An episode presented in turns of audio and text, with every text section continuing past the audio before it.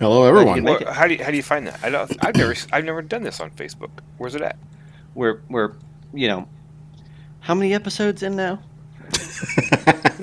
How long have you been using the the Facebooks? My, uh, no, wait. Troy's still on MySpace. I'm on- it's okay. yeah.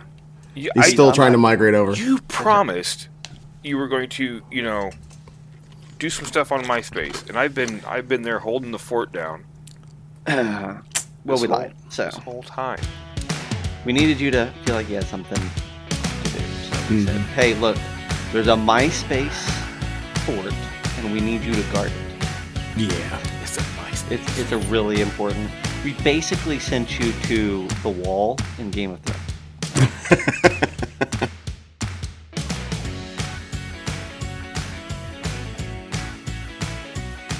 Hello and welcome to the Bite Size Gaming Podcast, the podcast that's serving up buffet of RPG topics to get you through your week. My name is Zac, and the host joining me this evening are, uh, let's do Dwarven DM himself, Jon Christian. Hey, lolly ho. Right? Yeah. Yeah, yeah. And Yeah, uh, yeah. Master Dungeon Master Master Troy Sandlin. It's getting longer and longer. It's getting yeah. I, I feel like it's it's a lot to live up to. more, more and more pontificus. This is not going to fit on my MySpace uh, wall no. no. Have to little get, like, does these days. I mean, have to get yeah, a little, little under side scrolling yeah. thing. Yeah, little ticket. Yeah. Yeah. That's just yeah. it. That's just it.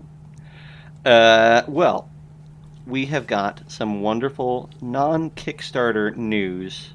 Mm-hmm. For everyone. Right I think the there's like, is is there any D and D news at all in this? I don't think so. Uh, it's like D and D adjacent. D&D maybe? adjacent. It's RPG news, 100% though. It is We're true, living up to that to that world, right? We're still we're staying inside of the RPG wheelhouse. I think so. I think we got some really interesting stuff. hmm I'm gonna say. Um, we we combed the interwebs and found some really good topics. Yeah. And I ain't found shit. oh wow, that was the perfect marriage of uh, one-liners. Thank you for picking that. up. so here, let's uh, let's just start. Let's just start at the beginning. How about that? Um, remember how I talked about the Green Knight last week? Yes. Mhm. Yes, I do. Um, somehow I had seen this months ago and forgot completely about it, only for it to come roaring back into my news feed uh, today, just in time. Um, A24, the studio before uh, The Green Knight, made a boxed set RPG for that movie. For the movie? Huh. For the movie. It is it is A24 license. It's got artwork and everything that's tied to the movie. Um, it's got five classes, one of which is the bard, which we're going to talk about in a bit. Um, and it uh, uses a 20-sided dice, and there's not a lot more that you can uh, tell here. It looks like it uses. I don't even know if it uses a specific system, um, but it uses uh, abilities like courage, might, intellect, cunning, and charm. It's got skills. It's got background questions, special moves, scale of dishonor. Every character Ooh. Has a slider scale of dishonor. Oh, that's a, that's definitely Arthurian. Yeah. Yeah. I love and then that. it also has uh, a, a, a table of virtues and a table of vices, and you have to pick one for each of your characters. I don't know much more, but I'm going to know more because I've got a copy on the way. Oh, oh, nice. nice. That's awesome. Yep, yep. You really liked that movie. It, it, it was like a C minus. It was a C minus. You're So- invested in it though. so you're I think gonna it's you're official. gonna you might have a copy and put it on your shelf.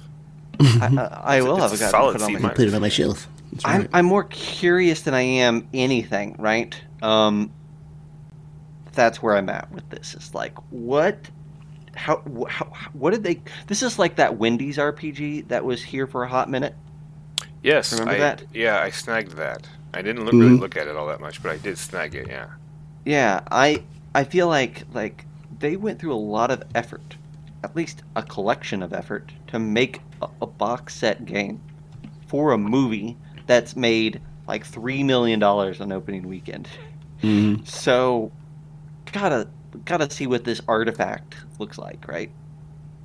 Yeah, I mean they. Uh, They always say that you spend what is it like fifty percent of whatever the actual movie cost in advertising. Is this where some of that went? You know what I mean? I would imagine Like, so. somebody. like, so- a lot of stuff is like, you, some of it's like useless crap with a lot of these movies where it's like what did, why did you spend it on that it's not like it's just advertisements on youtube or tv or anything like that sometimes it's like tie-ins so Yeah. i wonder if that's part of that's this feels like that to me Yeah, well, it's got um, it's got like uh, A24 has like a whole website devoted to little knickknack things that you can buy tied to different movies in their repertoire, right? In their catalog. Um, so yeah, I'm sure that it's a marketing gimmick, but somebody pitched it and somebody said yes, they very did true. right? I don't even know who wrote this, and that's I want to know if it's I mean- somebody that we know. There's not a lot of. There's not a lot of info. No, no. I will find this info though, and and it's I even like the back. back co- the back cover is even a24 branded right. Yeah. yeah, right. Yes, Yeah.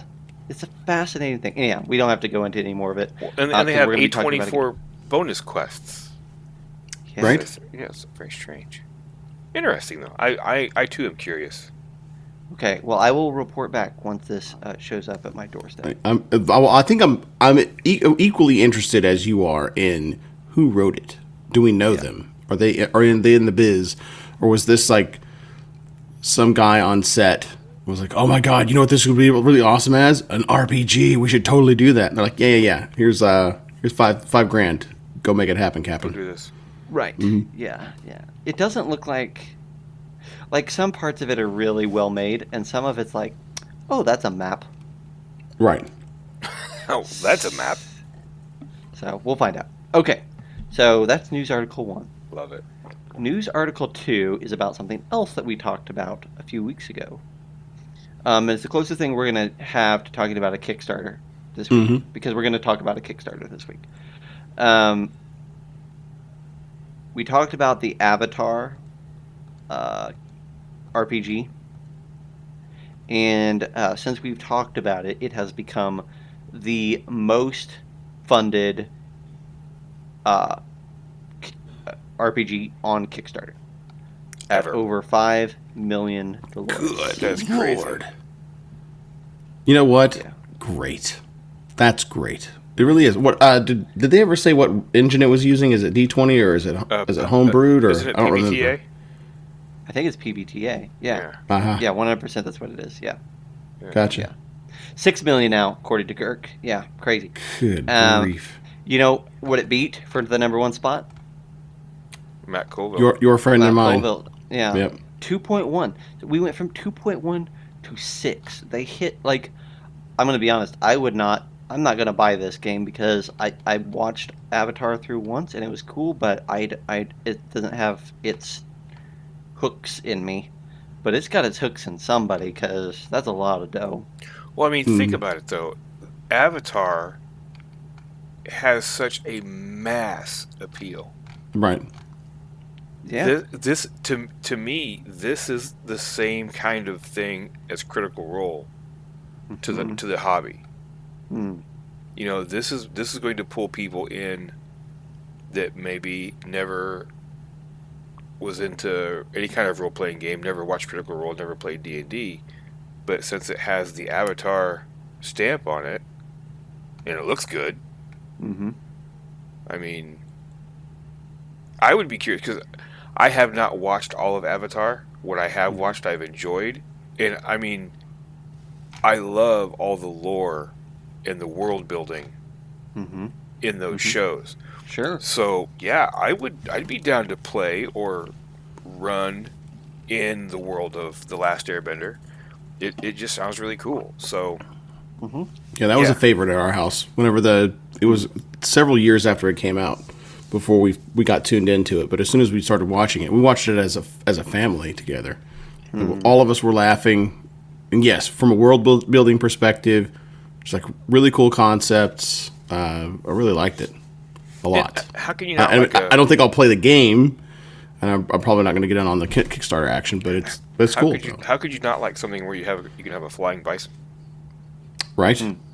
Or what's that? Okay, so I watched Legend of Korra also, Okay. which was it that- was almost as good. It was pretty good. And that good. was removed from the timeline of the Last Airbender, correct? yeah, it was like into it was like fu- years, like like Yeah. it was like fifty some odd years into the future. Aang had passed, and Korra was the new Avatar, and Hmm. but it was like it was like this very steampunky slash Ooh, okay.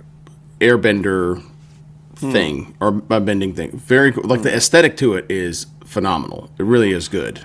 So if you're into steampunk at all, that's that should be your jam.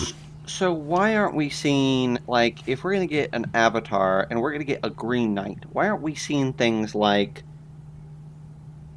a Marvel RPG? They're working on that. We talked about that Right. before. But come on now, we've also talked about like it does not take that long. It shouldn't. But I mean, but when you're talking about a brand like that, that they're tr- probably trying to be really, really careful with it, with all everything, and everything probably goes across somebody kill at Disney's off all desk. their favorite characters before they release an RPG where you can play as everybody's Probably. character. Well, and and uh, before the reboot. and they also don't have to hurry. You know, they're going to be making Marvel movies for a very long time. Mhm. Last This is a separate. This is a separate topic, but we Separate may topic. have crested and be past peak Marvel. You think? So? Okay, I'm not going to disagree with you on that one. I'll be really interested to see what this next phase does. Honestly, Yeah. Yeah. with like with Downey gone, Chris Evans gone, and you got like Chris Hemsworth is essentially the one that's holding it down from and the from the, from the original original crew. I mean, you've got like what uh, Scarlett Johansson's She's out, gone, right? Yeah. She's gone, right? So it's all like the like new kids are coming in, or like the ones that are like the relatively news, the greenhorns, right? Are the only ones that are that are left in it. Are they going to be able to like hold it down? Yes, As- that isn't. I think that's an excellent topic, but I think it's yeah, going to be. that's I think, yeah, that's good. That should be on our, our new movie review show. Yeah. You can't. yeah, Right? you can't. Yeah. Exactly. You bite-sized can't tell me though. reviews. You cannot tell me that an RPG that focuses on the Eternals and Shang Chi will have the same dollar haul as uh, one that focuses on Captain America and Iron Man. Here's the thing. I would agree with you, but then there was Guardians of the Galaxy, which I was like, whenever that movie was coming, whenever I saw that it was coming out, I'm like, who gives a crap about this? And I'm not saying I that any of them will be bad. I just don't think they're making the same dollars. I I don't know. I don't. I- I, think they're going to ebb and flow because I don't think that they can, you know, keep pumping out that, you know, that steady stream of going up, up, up all the time with their movies. Mhm. And they have to know that, you know, Eternals is not a, is potentially not a big property. Mhm. And Who knows? Shang-Chi is potentially not a big property. Right. Shout knows? out, to, shout out to Troy for that pronunciation, by the way. Shang-Chi, yes. Shang Chi. Shang-Chi. I, I watched, I watched like a some video somewhere where it's like the I don't remember the is it Simu? Is his, the the guy the guy that is playing Shang Chi, and it was like no no no you pronounce it like this. Shang-Chi, yes. Mm. Yeah, Interesting. I mean, I I love all of those obscure Marvel Sure. references. I agree. Sure. So yeah, I'll go to it. But again, I don't know how. And they're probably going to be fantastic movies, but for a wide audience. Is it going to appeal to them? Are they going to get it? You know, there's going to be like a dip, which is good because then they can come out with more blockbustery stuff to shoot the Marvel, the MCU back into the stratosphere again. And mm-hmm. Will Well, I they, think- or will they shift? Will they even shift their focus on theatrical releases over Disney Plus TV series or long form oh. television? I mean, I think they've got, they have to, like I said, they have to know this is going to ebb and flow. So, Maybe. I mean, they're Well- banking on it, you know, always flowing, but Yeah. Well, I mean, so the Suicide Squad, I think, had more hype than Shang-Chi. Is that a fair statement? yes. And it Yes. made 26 million? Which is like a, nothing compared to pre-COVID. Nothing, right. So so my question is will Disney break faster than DC? Cuz you can't spend two hundred million dollars on a movie in order to make twenty six million on opening weekend. Yeah, but I mean, you also can't really use those numbers because they're not normal numbers. Right. I understand, but they're normal now for a year and a half. I'm just saying that uh, eventually they got to start looking at it and saying, well, we've made $50 million on the last three movies, so let's have a conversation about budgets and what's reasonable. Mhm. Are theaters coming back? Because if they're not, we can't do a $200 million movie again.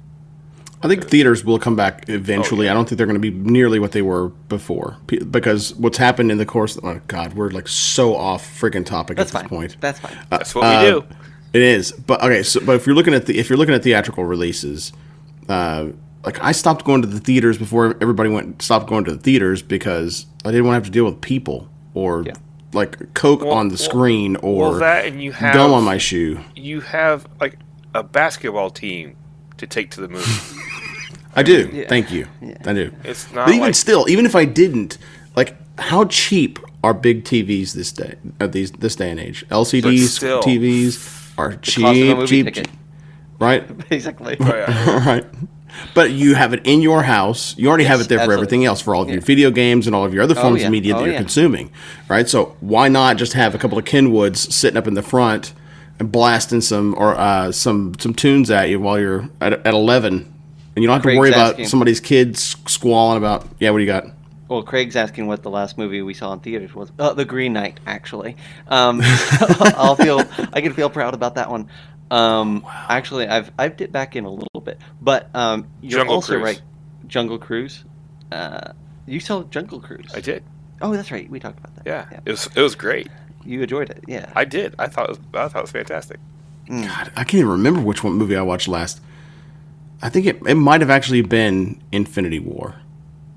It might have been. It may have been that far back. Yeah, my that first sounds one about back. right. My first one back for was the Godzilla versus Kong. Mm-hmm. um, and I, uh, sure, it was a movie. Um, uh, yeah, Sure. Joker. I went and saw Joker. I still haven't was- I still haven't watched it. I've seen it, but I didn't watch it in the theaters. Yeah, yeah. I still haven't seen it. It's on my list because it's it's not to me it's it's not Fantastic. it's not a DC movie. The So- the Joker like the role is now becoming like this unicorn role. You notice that? Where it's like, you know, between Ledger and Phoenix and Nicholson and uh, Leto. Uh, mm. Uh, but anyway, but it's like you got these these big actors that are doing like crazy, crazy stuff with that character. Why the hell they can't do that with any of the other DC characters? I don't I don't understand. Well, because it's Hollywood. They, they Oh, I know. They barely have an original thought to rub between. all How many to- how many toys were sold from the Joker? That is the question. That's the question. None. Uh, none, because Right. yeah, exactly. the director refused. Yep. That's the Something like least that, yeah. Hollywood thing that he could probably do. Is not sell toys or some Yeah. kind of like And that's why- merchandising deals. And to me, that's why this. That's yeah, we're going off on a tangent. Well, well, well, listen, we have Yeah, a oh, perfect we, segue we've, right we've, here. we've already done it. We, Yeah, we have come full circle. Oh, that is We is have true. actually. That is true. Good call. That well is done. true. This well is done, not- Zac. My, my my last point is, the Joker is not a DC movie because he is not the Joker. I don't care what happens in the movie. You need to watch the movie. He's not the Joker. You, he's the Joker. No, he's I will. I will dig my heels in. It's an, and he was a phenomenal Joker too. I'm not saying that it was a bad movie. I'm not saying that he, it wasn't a great performance and all that stuff. I just, I yeah. All right, are we ready? We ready to move on to the next one? if we don't, if we don't, we're gonna we're I'm gonna gonna spin right back start up again, digging t- buddy. trenches, uh, a network of trenches that that can then go Get my full Trench phalanx warfare. together. Yep, yep. All right, go for it. Take it away, Jon. All right, so oh, this is cool.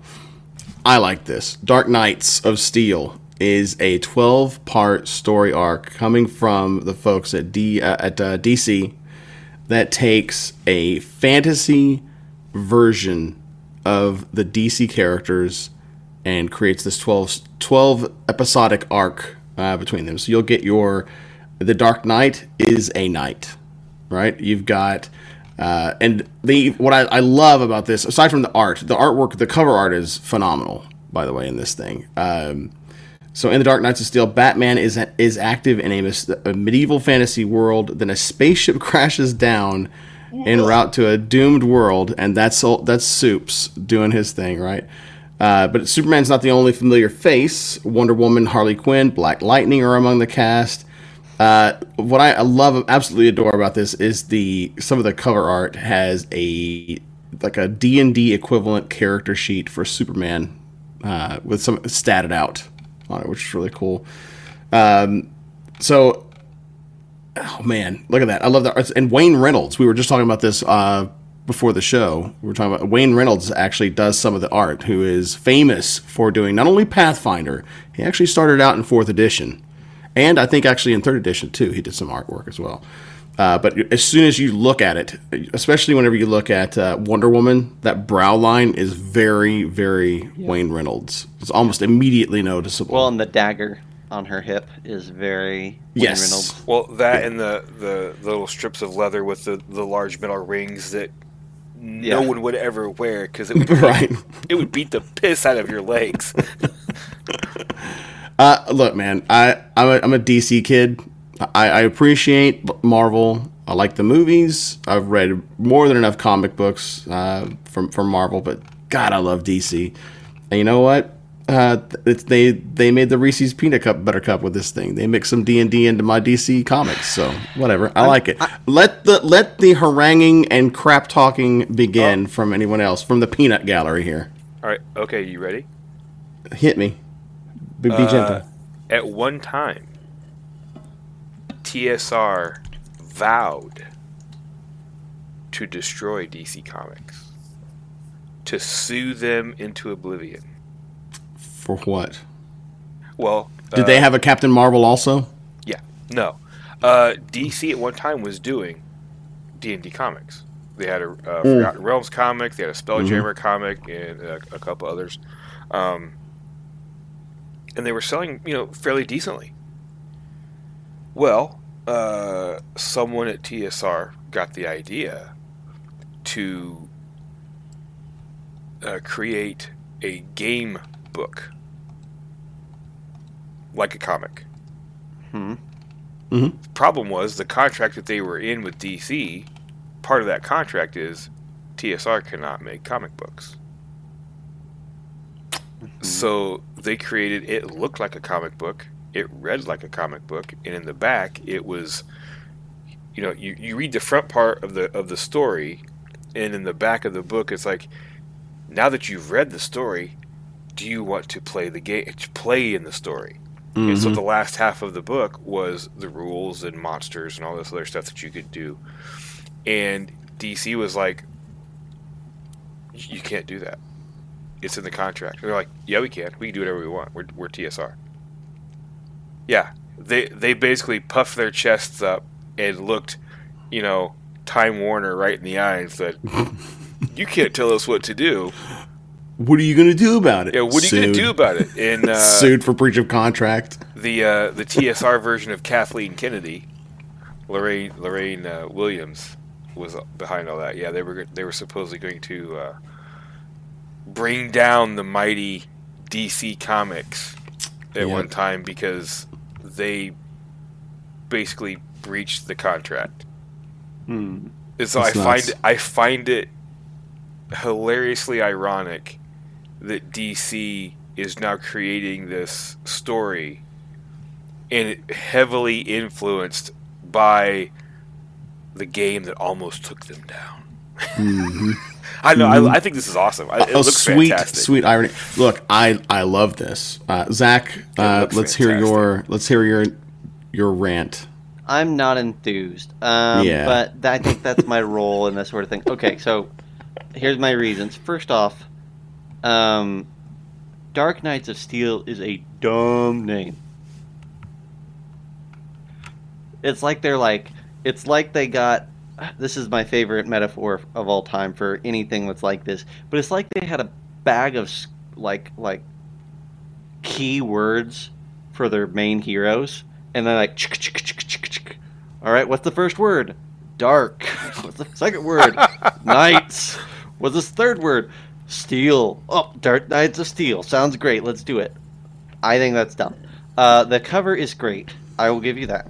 Um, the cover looks awesome, and I'm glad that they picked up a uh, a RPG uh, artist to do the um, the alt cover. I think that's awesome.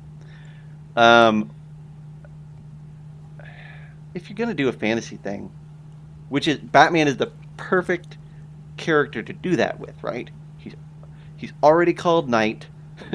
a lot of his villains. You're already halfway there. You're already halfway there. Zac, there. you sound just Yeah. like the same people that did the whole like Jenga bag. You're like, Yeah. wait, wait, wait, wait. Hang on, I got an idea No. for you. Look, Batman's already No. halfway there. He's a knight. Okay, That's right. so- I don't have to draw random words. They're already available. Oh, okay. You already have it. Um, and so I think I think it's like seventy percent of a good idea. And then somebody said, "Wait, wait, wait, wait." But what about Superman? And they're like, "Well, he's like probably like a white knight. Like he's to be like a crusader or a paladin or something." And they're like, "No, no, no. He has to be an alien because Superman's al- always an alien."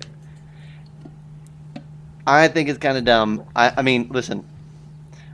If you would have just said he appears or he's otherworldly or something like that, you know, call him a celestial, right? Call him something.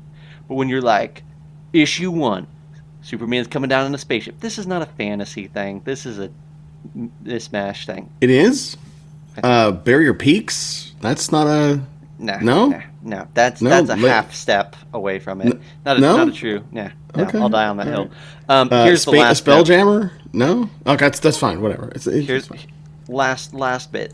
Um, I we talked about this man. This is an early episode, but we talked about a DC line that already did a D and D thing, Mhm. which Mhm. is the Last God, and Mhm. I feel like that was them trying to do this in a genuine way, right? A new fantasy world. One of their first comic releases was a source book to where you could play in that fantasy world. Um, to me, that was an earnest attempt at calling out to the uh, to the RPG crowd. This to me is could have been cool, but I, it to me it, it, it it's it feels a lot like um, Like Wendy's rele- releasing an RPG. yeah I think Wendy's releasing an RPG was a wink, though.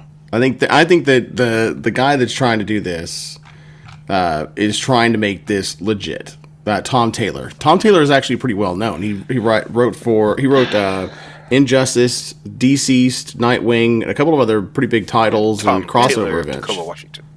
I- no, uh, it it depends. It depends on the story.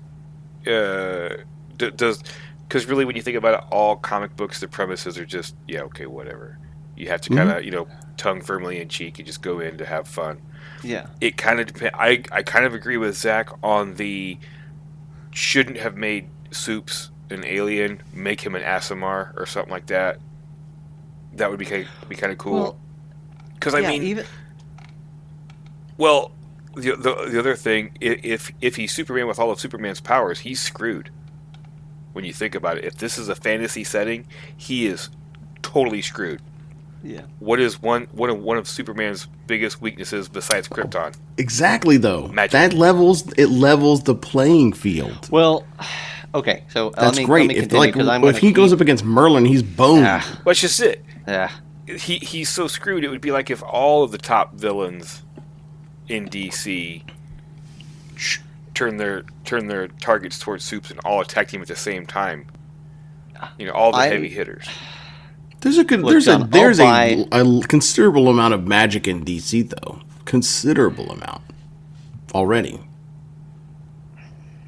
Listen I- I'll I'm buy the first issue just to try it right I'm interested. You know I'll- what? You I'll don't do have to. I'll read it, and I'll tell No, you no, if it's no, great no, or no, not. no. And you don't have. You can just take my word for You it. can just no, take my word for it. no, no, but but listen, I gotta say one last thing. The fact that the alt cover, we talked about this, has D and D like stats, but they Mhm. did not put D and D stats on it, right? To me, is just silly. Unless, unless they've got a mini RPG in their back pocket that they're gonna drop to go along with this. Maybe. But, Probably like, not. But this to me says like they gave an artist like the the task of like, oh, w- let's make a character sheet of, of Superman to go on the cover, and he's like, sounds great. what is an RPG? And they're like, well, here's an example of a character sheet. And like, cool. So, speed, speed sounds good. Oh, here's one that says agility. Yeah, agility, that's good. Um, I'm curious to see. I would love to know their inspiration for this image. So I will buy it just to see if there's more meat here than what I see on the on the outside. So I do feel Yeah. they kind of gimped him on the strength side. I'm, I'm happy that they did, but 20. yeah. Got a perfect 20 starting out. Should have had like ogre strength at the very least, or not ogre, but uh, giant strength, right? Mm. 22, 24, mm. something like that. That's a little bit. That's not peak. Like twenty is a is peak uh, human Big strength. human. Mm. Well, that's, that's what I'm saying though. I would. I've always it, enjoyed the Superman stories where he's you know not you know powered to the nines and you know it's just kind of Yeah. because that Same. that's what that's when he becomes boring. Yeah. Well, uh he ca- he doesn't have to be boring. There are like you look at like All Star Superman is really good, where mm-hmm. he's like mega mega powerful. It really just boils down to who's writing it and whether they understand the character or not. But I'm with you. I'm also not a fan of Silver Age Superman that was able to fly so fast that he broke the, the time barrier and could go back in time. Yeah. Not this is not even the Donner movie like Yeah. rotating the Earth, you know, backwards, and that somehow like affects space time and doesn't sling water out into space and people and you know whatever. Doesn't wreck everybody because we're Doesn't traveling at like everything. 800 miles an hour. Yep. Look, I I love it. I, I, All right. I, I, I, it may end up being Well, garbage. It may end up turning into we hot garbage. That, to. that's what happens Yeah. to me. Is I usually get my heart broken with stuff like this. So uh, Yeah. yeah, Hey. more, more than willing to see that.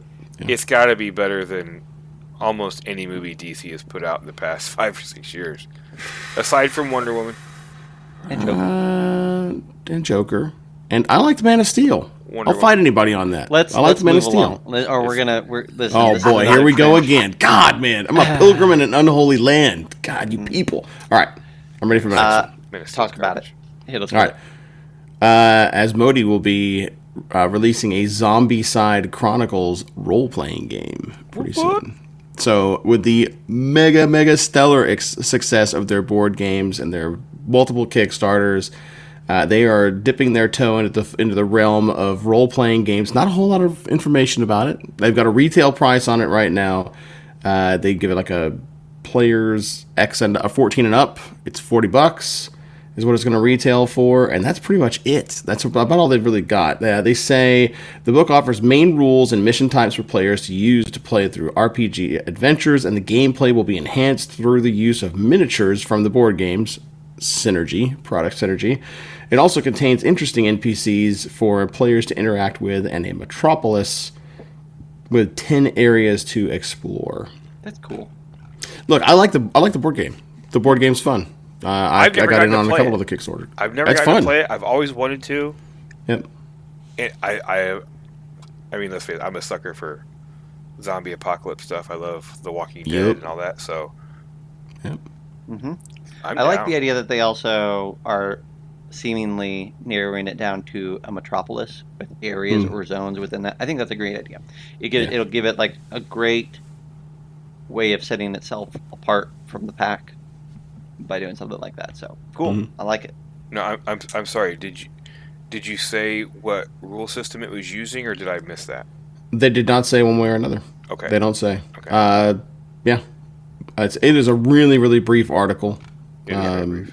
Yeah, but that's that's about it. There's really not much more than that. I, loo- I I looked around for a couple of other news articles, and this is just kind of like a pre-press release, press I'm- release kind of I'm thing. glad, this you, just I'm a glad you teaser. brought this one up because I'm stoked. September 24th, like it is coming fast. You Yep. know what? Buckle up. We might be able to find this at Gen Con. That's right. Ooh, That's yeah, Certainly at. Origins. Yeah. yeah. Find me a copy and bring it to Origins. There you go. If it's not, Bring it to me. bring it to me. All right. Wow. Uh, so Almost a whole episode of news. almost a whole once episode again. of news. Well, we had some good ones. Like I said, I felt Yeah. like we Yeah, we really hit a home run. Um, we should refill our drinks, come back, talk about the bard. That's right. Ooh, here we go again. More of the same.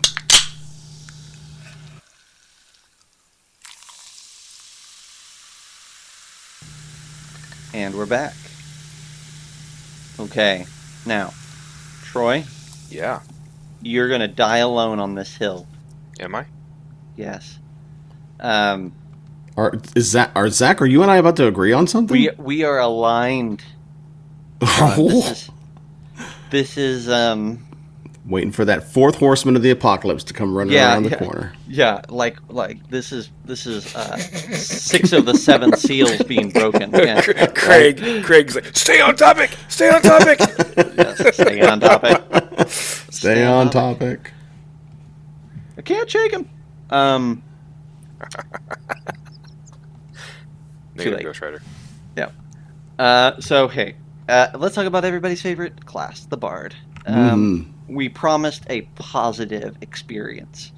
Um, Wait, and Troy when- might be hell bent on breaking did that Look, promise. two out of three. Promise. Two out of three is still positive. It is it is a Uh, net positive. Okay. I, so uh, we're still good. Sure. Yeah, yeah, yeah. Mhm. All right, so let's do this. Let's um, boy, how do we even approach this in a way? How do we mitigate the amount of words Troy can say for the next twenty or thirty? Ah. How about you take us away, Troy? Let's get let's let's Oh, yeah. set the parameters Yeah. of your angst. Build up Allow your me to area so cross my may break them arms. Yeah. Okay. Yeah. So Mhm. my hate Ooh, for the strong. bard is deep, and it started at the premiere of D and D Fifth Edition at Gen Con. Story time. Story time. Well- What, what was their name? Who touched you? Buckle up. We were running Corruption at Kryptgarden, the first fifth edition epic ever released, written by friend and uh, I, well, what I was going to say was really disturbing because I was going to say shower mate, but that doesn't work out. Uh, Teo Sabadia. Because of the I- the, the shower with Sean and Teo show. Yeah, yeah, yeah. We know. yeah, yeah. We know. It's cool. It's all right, man. Anyway, It's all right. I'm sure he Uh, understands too. I'll ask you tomorrow morning. uh, but Porteos. Porteos. Um, fantastic adventure. Had an absolute blast. I got to be basically a. If those, if for those of you that aren't familiar with what an epic is, it is a multi-table event. Everybody is on the same mission at the same time.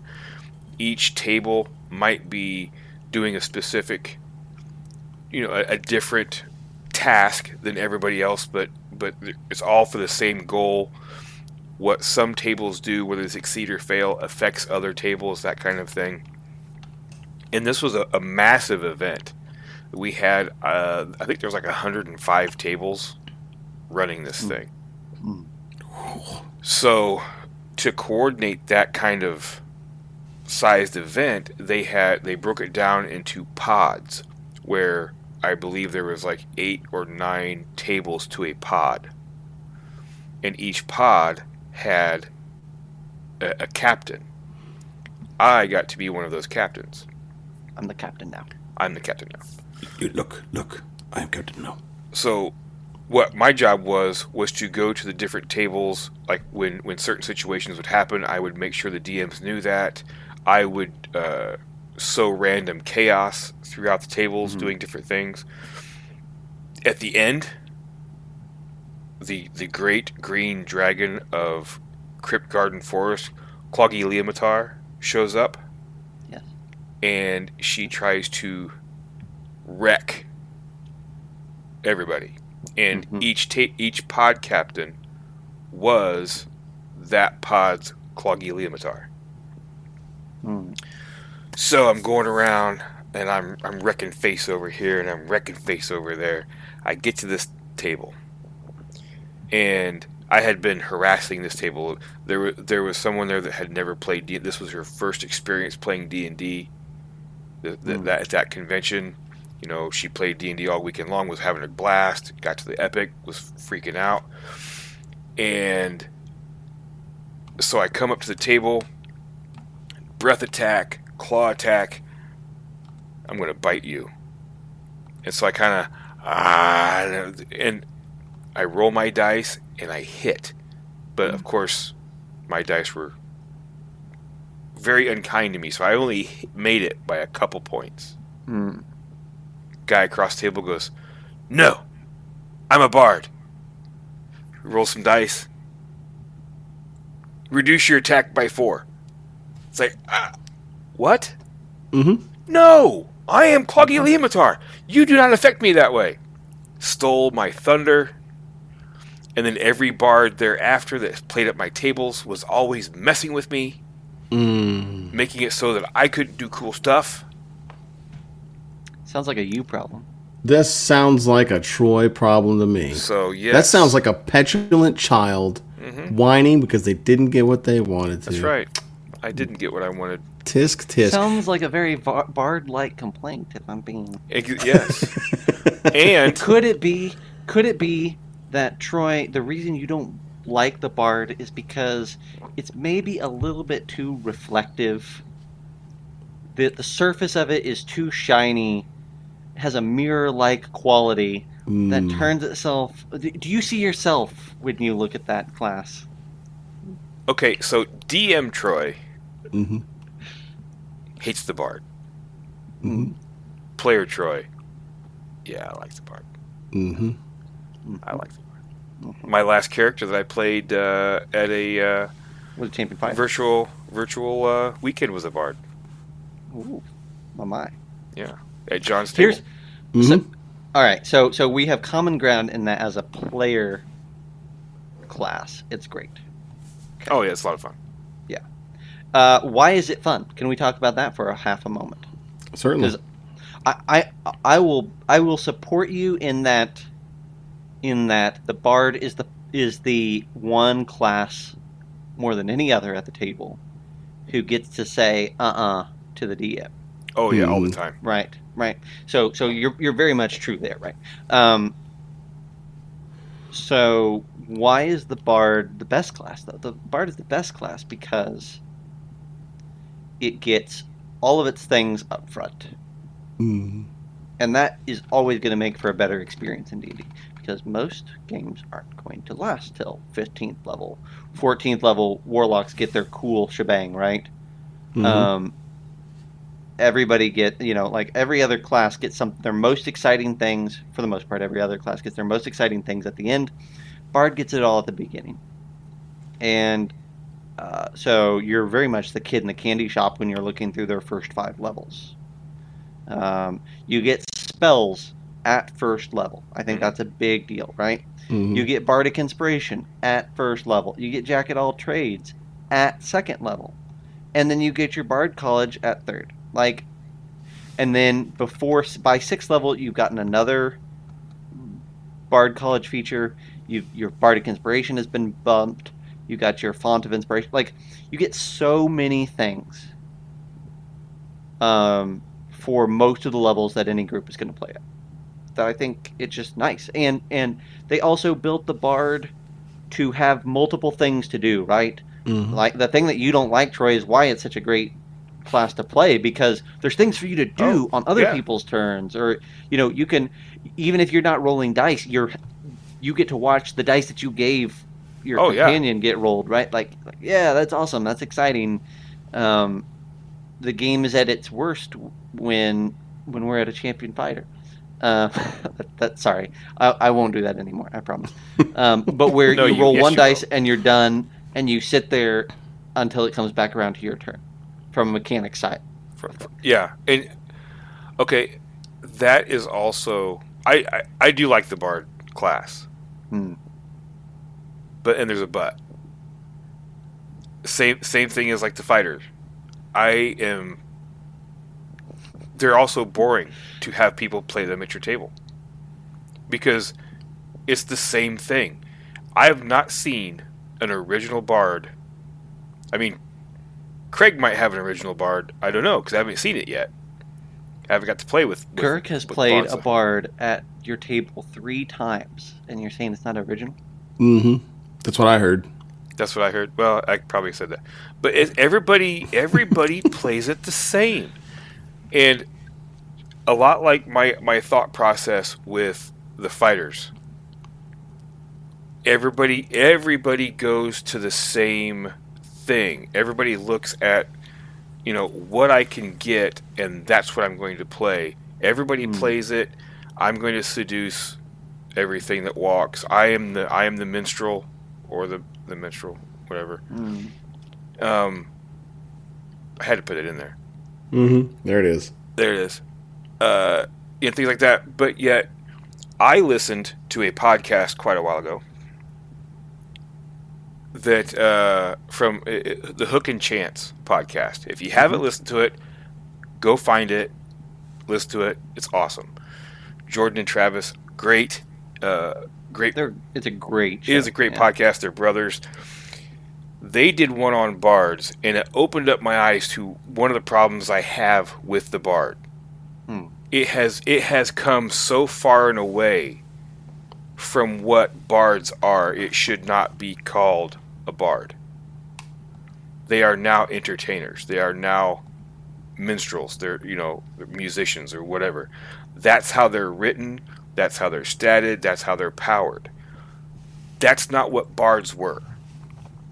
Bards uh, were they were they yes they were artists, but they were they were more like they carried the news. Bards were important.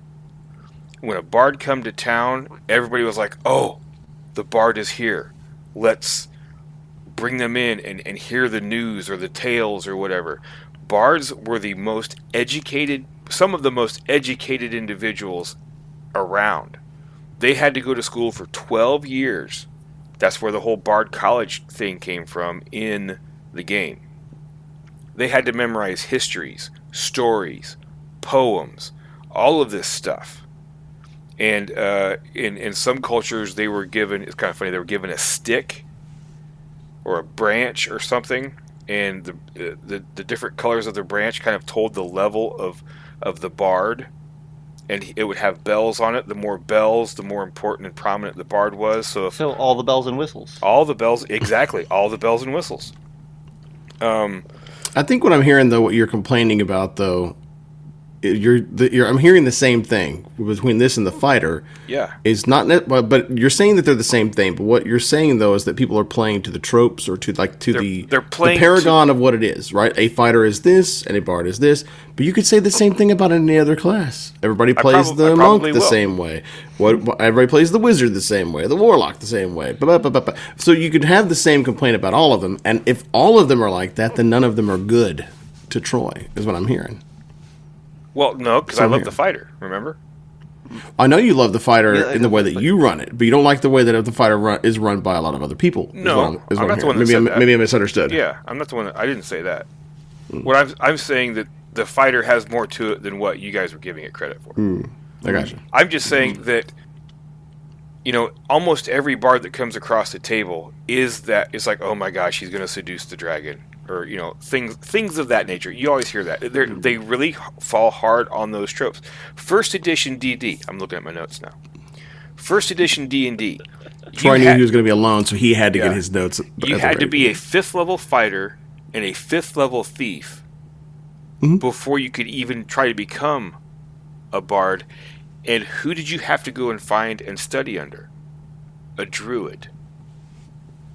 Because they were almost like the druids of knowledge uh, of, of culture. So you had to go and study under the druid.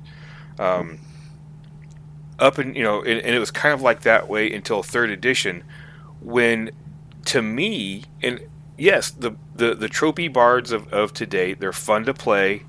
If you know, if you want to seduce a dragon, seduce a dragon. It's, it's awesome. It's fun. But what they've become, or what they started, what started happening for me in third edition, was they were being dumbed down into a one-trick pony uh, of of that Ooh. wandering minstrel that you know that was rogue-like in a way because you know at one point bards were a, a rogue subclass kind of a thing Yeah. there's more to a bard than just wandering around and singing songs and, and, and stuff like that there's there's more gravitas to them if you if you want it's there I still don't hear any like an actual complaint about the class though. I, I what I'm hearing is that you don't like the way, and again, maybe I'm misinterpreting that you don't like the way that people are I playing am the not class. I am not here to bitch about the class and how it's written and I and this I is thought a- that this what we're is that This is that- a- that's this what is- we were doing, wasn't it? No, no. Oh, okay. This when I pitched this idea to you guys, I pitched it as let's take these classes and turn them on their heads so they're not so tropey as to where they're always played. Not to critique on how they're written or the powers that they get or things like that. I don't give two shits about how they're written or what powers they get. Obviously, because I like the champion fighter, and that's one of the most boring classes ever written. Hmm. That was that was always been that has always been my stance and my point for this whole thing and why I don't like warlocks at, at first level Yeah, because well, there's here, too me- much story behind it. Let me piggyback on you for a moment here, Troy, if I can. I'll I'll, I'll side alongside you. Yeah, climb aboard. Um, if we're gonna if we're gonna turn the bard on its head, let me propose to you a different idea or a different pitch for what the bard is. Because I, I can I can get behind the idea of what is a historical bard, but I will pitch to you that the majority of bards that we see at the table aren't even maximizing the value of the bard that we have. Right? Um, the bard that we have, in my opinion, shines as a support character. Mhm. Now, here's why that's important because a support character really is a team player, and most bards at the table are not a team player. Right. Um, now, that's not to say that they won't throw out their bardic inspiration because they have to, right? Like that's the problem. That's not the problem, but that's the point of bardic inspiration is you can't give it to yourself. Um, but where a bard I think shines is when it is it is that that skald, that individual who is seeing the whole battlefield and is bolstering those allies that need bolstered and is you know dropping the thing that's going to elevate you or bring down your enemy at just the right time to create a moment for somebody else.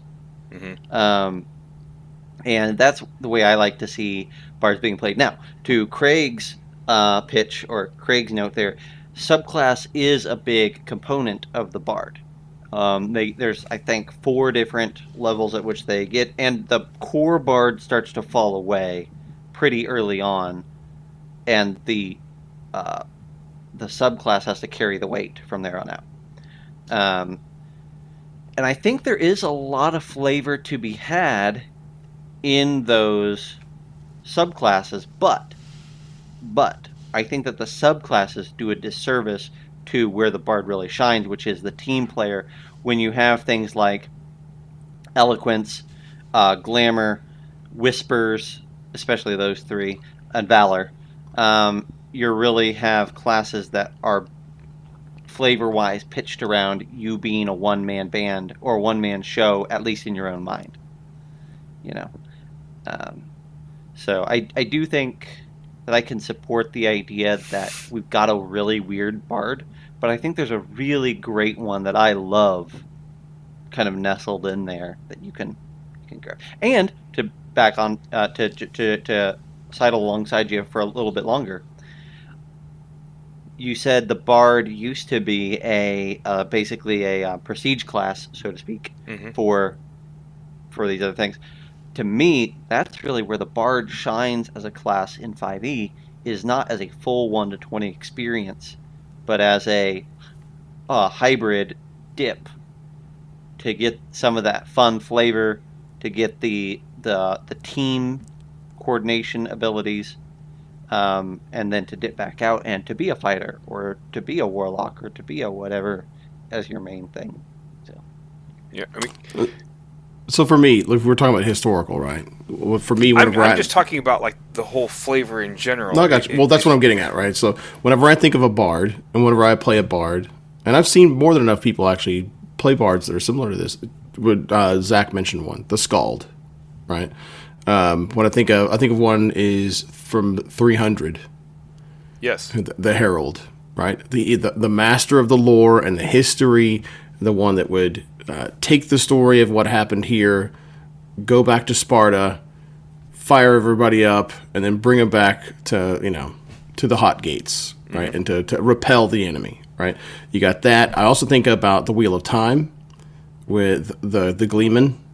I think of court assassins, court spies. I think of like for me, Uh, whenever I play a bard, I've played a bard in the past. The bard has been the James Bond character Yeah. in the group, the one that's like the master, he, or the or the uh, uh, Mission Impossible, Tom Cruise in Mission Impossible, right? Like the the master of disguise and uh, mimicking, voice mimicry and things like that, being able to infiltrate, almost like the the, the go into the like a supernatural step that the rogue can and does, right? And there's like a lot of synergy, or not synergy. There's a lot of parallels between the two classes there, right? But uh, I think one of the things, the only thing I can think of that really is a possible peril of the bard is that it's so charisma dependent that the person that's playing it is almost a de facto face character. And that they're that they could be pushed into the spotlight. And they may or may not really be interested in doing that. They may want to do that whole you know court assassin or they may want to do more about like subterfuge and intrigue as as opposed to being the person that's out and uh, speaking for the party kind of like the de facto almost like a, a party leader right? That the same position that a paladin could hold in a in a party. Somebody that is not willing or is not really built like for table socialization like that's not their not their bag. Uh, but otherwise i mean that's the way that i look at the bard. It's not just typ- the typical like, like chaucer right like geoffrey chaucer as the uh, as a herald or as a minstrel or, or anything like that too so these are there's, there's lots of uh, but for me though i don't look so much at the mechanics of it. I do think a lot about the like the bones of the the class and how you can uh, dovetail that into like a character arc that makes a lot of sense, right? Um, but at the same time, I'm, I'm also with you, the two of you. Like, I love how the Bard, is a support class. It's actually one of my favorite things about the class itself because I always gravitate towards the the life cleric because no one else wants to be the healer. No one else wants to do the support. In most instances, most people want to they want their numbers to go up. They want more more damage or to take more damage, right? Uh, so that it's so. But to me, if you're the bard and you're kind of you're lifting everybody else up, every success that they have, you get to take part in and be a part of, right? That's your shared success with them. So that's one of the, I, I love that about the about the class. Yes. Um, yeah, Uh, bards to me are like the perfect in between step from being a player and a DM. Because like Jon has said multiple times that you know he he doesn't feel like he's a good player anymore because he gets bored because he's only got one character to mess with. hmm The bard is kind of like that perfect half step, and and yes, I'm you know singing the praises of the class because it is a good class. It's just I think there's more to it than what people give credit for. But you get to do things on other people's turns, and you help them out. So you know people complain it's like, hey, I want why don't they put a marshal in fifth edition? You've got one. like the warlord. Yeah, the warlord. That's it. The warlord. yeah, gotcha. You got You one. got it's one called the already, bard. Mm-hmm. And that's and to me that's kind of the wi- with all the all, with all the subclasses. It, to me, they get a little goofy because to me they're they're drilling down too much on the entertainer aspect and not the protector of knowledge or the you know the champion of lore, you know, or that kind of it. it they they turn too much into Hmm. the the bard character from The Witcher, and not someone who I think of as heroic, Mhm. Be- because you know, you, you- the bard, a bard, very well could be the leader of the party and the shot caller in battle and all of that stuff. He's standing in the back. He doesn't have to be playing a lute to be inspiring. He is giving you orders and and things of that nature to get you to go do this and inspire you on after you you know in the face of impossible odds and, and things like that.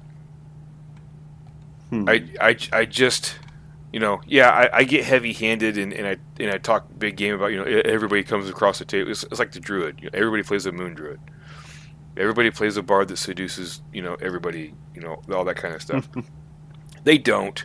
It it's just there's more to it. There's you know I, I wish people would you know dig into the history of it a little bit. Go listen to hook and chance's episode and it will open your mind as to you know oh i could play a bard like this. That's really freaking cool. You know it like and you were saying how it, it kind of almost the the person playing the bard they're they're obviously based heavily in charisma. Mhm. Well, what happens when you're playing a bard and you don't have charisma? If you yourself, the player, does not have Mhm. charisma, you know how do you come up with those inspirational things? And they give some great suggestions. You don't have to give the speech, but you can describe where the speech came from, and you can describe how you deliver the speech as you walk through the ranks of the soldiers and you give an impassioned retelling of a of a tale long from long ago that was very much like this. And you go to different soldiers and you and you repeat a passage to them and you give them inspiration and you know things like that. You don't have to be the one that uh, that comes up with the actual stories just tell it. And you, you could also use the past adventures that you've been on and recount them. Hmm. You get up. You you can't lay down now. You who who battled the beholder Xanathar and, and struck him low. How dare you lay down in front of these foes? You know that kind of thing. Hmm. And and pull pull stuff into it. The thing about bards that a lot of people gloss over is it's one of those classes where if you really want to play it to full effect, you got to do a little homework. You got to write a couple little things down, a little nuggets of of lore that you can pull from that might fit a broad array of situations. One-liners, zingers for your, you know, uh, uh, vicious mockeries and, and things of that nature because that's one that that to me is kind of like you're being a button masher when you say, "Oh, I cast vicious mockery. I do this much damage." Hmm. Well, what did you say? hmm Oh, I, I, just, I just cast vicious mockery. Well, that's kind of that's kind Even if they're terrible, even if they're yeah, that makes it even better. especially if they're funny. terrible. Yeah, Yep. The the Kender Bard. That was one of my favorites that I used to play back in the day. yeah. But and his thing was dirty limericks and insults. So I'd always come come to the table with him. Something interesting about the historical bard that I learned. They used to actually do sensory deprivation in their bard colleges to help them remember these stories and poems and histories. So they have amazing memories and you know Hmm. almost like they they almost went through monk like training in order to be able to be the, the one that traveled from from town and city to Hmm. spread these to spread the lore of the land. So now having said that, does that give you a different outlook other than, you know, the the jaunty guy skipping in his pantaloons down the down the lane strumming his lute merrily? Yeah, it, it that dude sounds badass. Hmm. Fair enough. Not the pantaloons guy. Uh, listen, I, I was thinking the pantaloons guy when you said badass. Well, So, you you would. so oh my gosh. so y'all can roast me now. So I think I've I've I think I've I've banged my my bardic drum. Enough. No, I think uh, I think I'm happy with with with this discussion. It's uh, I think it's offered a few different angles on the bard than maybe what you were expecting. Mm. Um, you know, one thing that I think is kind of arbitrary is to sit here and just go line by line, and we won't go line by line and say like, here's everything that the bard gets, and this is why it's good, right? Yeah. And, I and think- that- yeah, that's not why. that's a little bit noodly. I will say, you know, what I said at the beginning, which is that if you're gonna like my hope, we talk about sixth edition way too often in this freaking show at this point, but Everybody Um, does. everybody does. But if there's something that I would encourage them to learn from, it's that, and carry over into the next edition is that, um, it's that old Colvillian saying of like, do the exciting thing first. hmm Um, I think I think that's that's what the bard is, and I think that's why I love it, among many other reasons that we've talked about. But like, I'd love to see a whole game where the design philosophies of the bard were carried over into every other class, Mm. um, where you could be excited about them at level one and level two, and not be to Troy's benefit here, right? Always looking at the book, saying, "Ooh, I get to be cool, or I get to do a cool thing." Six levels from now, but one way or another, how you could actually do your cool things right out the gate. I think that's that's a really exciting thing, and um, that's the game that I want to play. So Yeah, I agree with with Craig. He just put comic or serious, both legit options. Very much so. I yeah, I just I just think people lean too much to the entertainer Mhm. side of things. Yeah. When I mean, like I said, you could be the, the warlord. You could be the the Be a huckster, general. You could be a huckster. You could snake be- oil salesman. Yeah, yeah, Yeah. there's You- a lot of greedy bards. you could almost be uh, Russell Crowe from Gladiator. Hmm. You, you you know, I could argue that he could have been a bard. Yeah. Yeah. Well, uh, our friend of the show, uh, Ulysses, uh, plays an excellent bard in a couple of my uh, Oh, yeah. campaigns. So uh, there's a and, and he plays the eloquence bard. That is that orator, right? The Mhm. the, the super the super uh, super bard. Super bard. Yeah, exactly. Yeah, but That's he could put that as his like subtitle, super bard.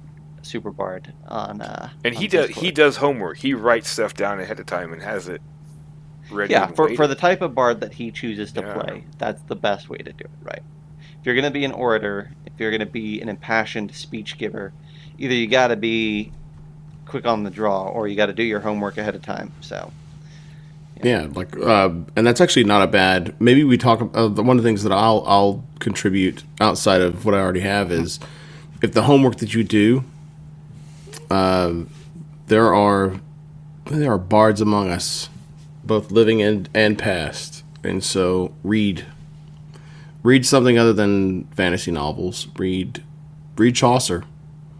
Um, you know, read different poets and read. Uh, about speeches from Patton, uh, from different generals, and like if, watch a movie with the a really impassioned speech in it. And if you're going to if you want to inspire, if your character is going to inspire, and you really want to take it to the next level, if you want to do that homework, you don't have it doesn't have you can plagiarize. Right, so you can kind of like cobble together something from Coach Carter or from We Remember the Titans or something like that, right? Where you're you can you could build something off of that and make it your own. It doesn't have to be 100% unique in order for it to uh, in order for it to work, right? So if you're if you're playing a character that is supposed to inspire, and if you want to play a character that's supposed to inspire, do your homework. Read. That's the thing that I I recommend. Read and watch, and really and study when you're watching things like that, and try to fin- find out what those things are. Because to Zac and Troy's point, you know, unless you're really really good at coming off the cuff, that's just part of what if that's your personality and that's one of the skills that you have or one of the, the gifts that you have is to inspire other with your words if it's not but you want to be then take a take a note from the greats and from their books if you want further inspiration, look at the backgrounds in the PHB hmm and go go background by background and think, what would a bard this be like? Like an acolyte. An acolyte bard is that is kind of what I played uh, for Jon's. hmm I didn't, I wasn't inspiring to anybody, but I, I passed out my bardic inspiration because I would cower behind them and push them to go do things and be like, "You're the big guy. You need to go do something." Here's Mhm. you know, and it was it was me, it was that push Mm. that was gave me my reasoning to give bardic inspiration to somebody, not because I I slapped him on the butt and told him to get in the game and do great things and blah blah blah. No, it's it was a completely different twist on on why bardic inspiration was being given. but acolytes, folk heroes, a hermit, a hermit bard he's he's working on something in secret. It has been for years, kind of a thing, or he's working to bring down the government because that's another type of a bard thing. Is you like political activists, Mm-hmm. Uh, v. political cartoons. You know, those are those are bardic. Very much so. So there's different things. Uh, the warrior poets Mhm. of Scotland, soldiers. You know, all these different ways of looking at bards. Uh, Craig, uh, Craig and Girk are, are complaining in chat. I am not comparing to anyone, dear I'm not comparing. I, I specifically said the eloquence bard uh, on purpose. Yes. Um, now, if you want to if you want to bring an eloquence bard to the table next next thing, then I'll compare. But uh, I I appreciate all flavors of bards, um, and and each stand on their own merit. Yeah, keep bringing you know bring those bars to the table. They're fun. It's I'm not knocking your, your play styles. I just want you, I just want you to broaden broaden those horizons a little bit. But yeah, keep bringing those bars to the table, and I'll keep giving you the evil eye when you mess with my die rolls because I don't I don't roll well in the first place. My, my, feel, my feelings That's hurt. that's the way that I play a bard, Craig. Yeah, you and I are on the same page. I find a list of jokes or quips that I want to use, and I print them off, and I I have them ready to go. Yeah, well done, sir. See, no, well that's done. that should be a bard. That's a pro tip. The dad That's a pro. bard. That is a pro tip. That's a pro tip. Uh, all right, fellas. Anything else we need to talk about as far as this bard goes? No. The, the me. bard is the class that you love and hate. Or just love? Or just love. I don't know. There's there's All more right. love than hate here right now, man. Oh, I- Sorry. it's I love to hate it. It's, it's one of those. It's one of those. I it, you know, at one point my my home group was going to buy me a T-shirt that said I Hmm. hate bards, Oh. just just because I would rag on them when they played them. Well, all right. So look at that. We I think we we did a good job waxing poetic this episode. Oh, look Oh, at look that! at Look at that! Uh, Mhm. You're welcome. Full. Uh, let's see. If you would like to uh, uh, espouse alongside us, you can do so by heading over to our Discord. Our lovely little community there um, is is um, its own little college or cottage or something. um, how many? Yeah.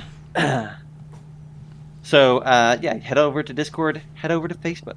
Um, that's a place where people like to post dissertations and Yeah. Mhm. and diatribes that's filled with wannabe bards. Yeah. You can be one of those wannabe bards on Facebook, uh, posting to our page or sending us a message, uh, telling us um, either if you agree about the bard. That's a great thing to tell us. We like being, we like having confirmation bias, or or you know, we like having people that climb aboard our bandwagon. Um, that's always nice. Such as it is. Um, and if you disagree with us, I can almost guarantee it. We will talk about it on the show. Yeah. So that's a Yeah. That's true. If you disagree with us, just go to MySpace and uh, post it there on, our, on, our, on our MySpace page. Ah, hey, uh, also, we would love it if you are listening to this as a podcast to head on over to the podcast app, give us a review, um, give us a rating, um, and uh, Subscribe. let's subscribe. That would be another good thing. Um, there's a lot of ways that you can talk. Type in all caps. Type That's it on. a- yes, yell yes. at us on the interwebs. We love it.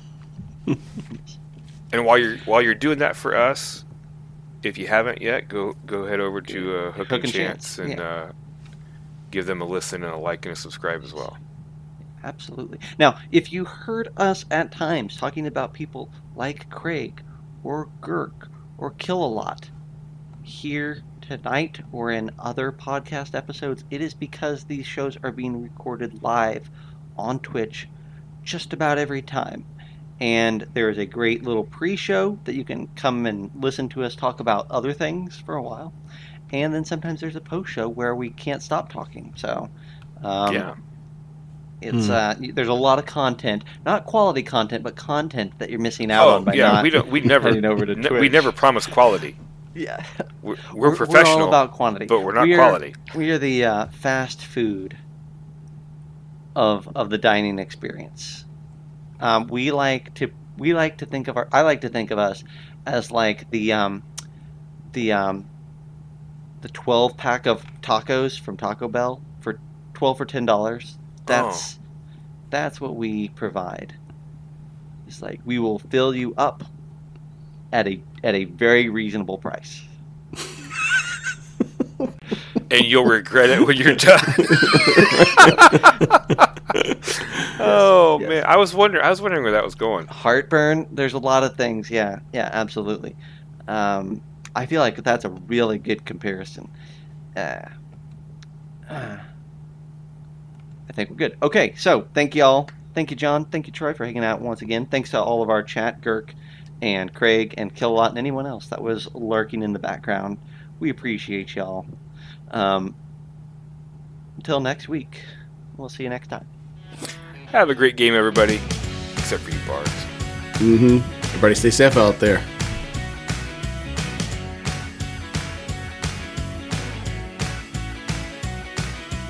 Hey, they What? they made it. Yeah, I told them I was going to give them shout outs. We talked They about awesome. you several times. We did. Troy said nice things. I, I feel like I said some nice things, um, at least. Um, I, I said I said awesome things about Hook and Chist. I didn't say such awesome things about the Bard.